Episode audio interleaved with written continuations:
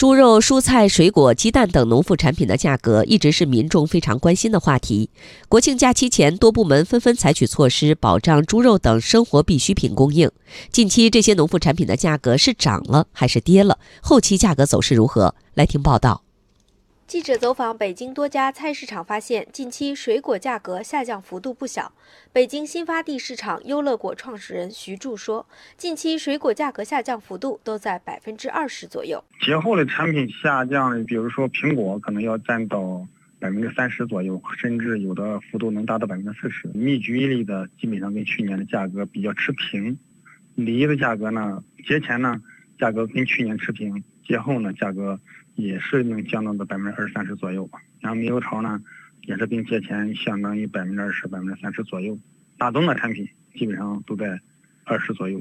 九月份，商务部等部门多次开展中央储备冻猪肉投放工作。九月十九号以来，累计投放中央储备冻猪肉三万吨。现在猪肉价格怎么样了？记者走访发现，黄金周期间多个地区猪肉价格稳定。中国社科院农村发展研究所研究员李国祥分析，猪肉价格未来一段时间仍会在高位波动运行。他特别提醒相关部门要做好元旦、春节期间的猪肉价格监测和调控。猪肉呢，在供给跟需求啊这两个方面，特别是需求啊调节下。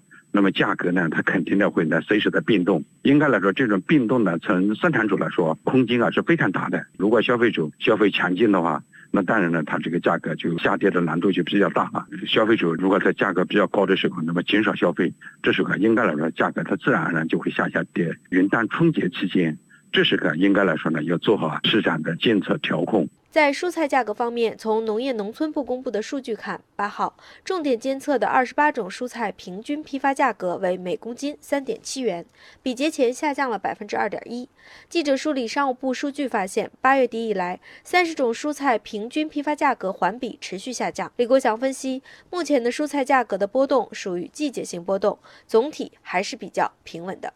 蔬菜价格，我们现在看到呢，正常的这种波动。秋天以后啊，全国没有这种大的范围内的自然灾害，很多的品种的蔬菜价格相对过去的台风啊，会有所下降。像这种果菜类的下降的幅度呢，还是呢比较大。这个呢，应该来说它还是呢恢复到呃合理的水平，预期的区间里面呢在波动。蔬菜类的价格到冬天的时候，可能呢出现了这种上涨。冬天呢天气寒冷的时候，季节性的这种波动，仅仅反映的呢。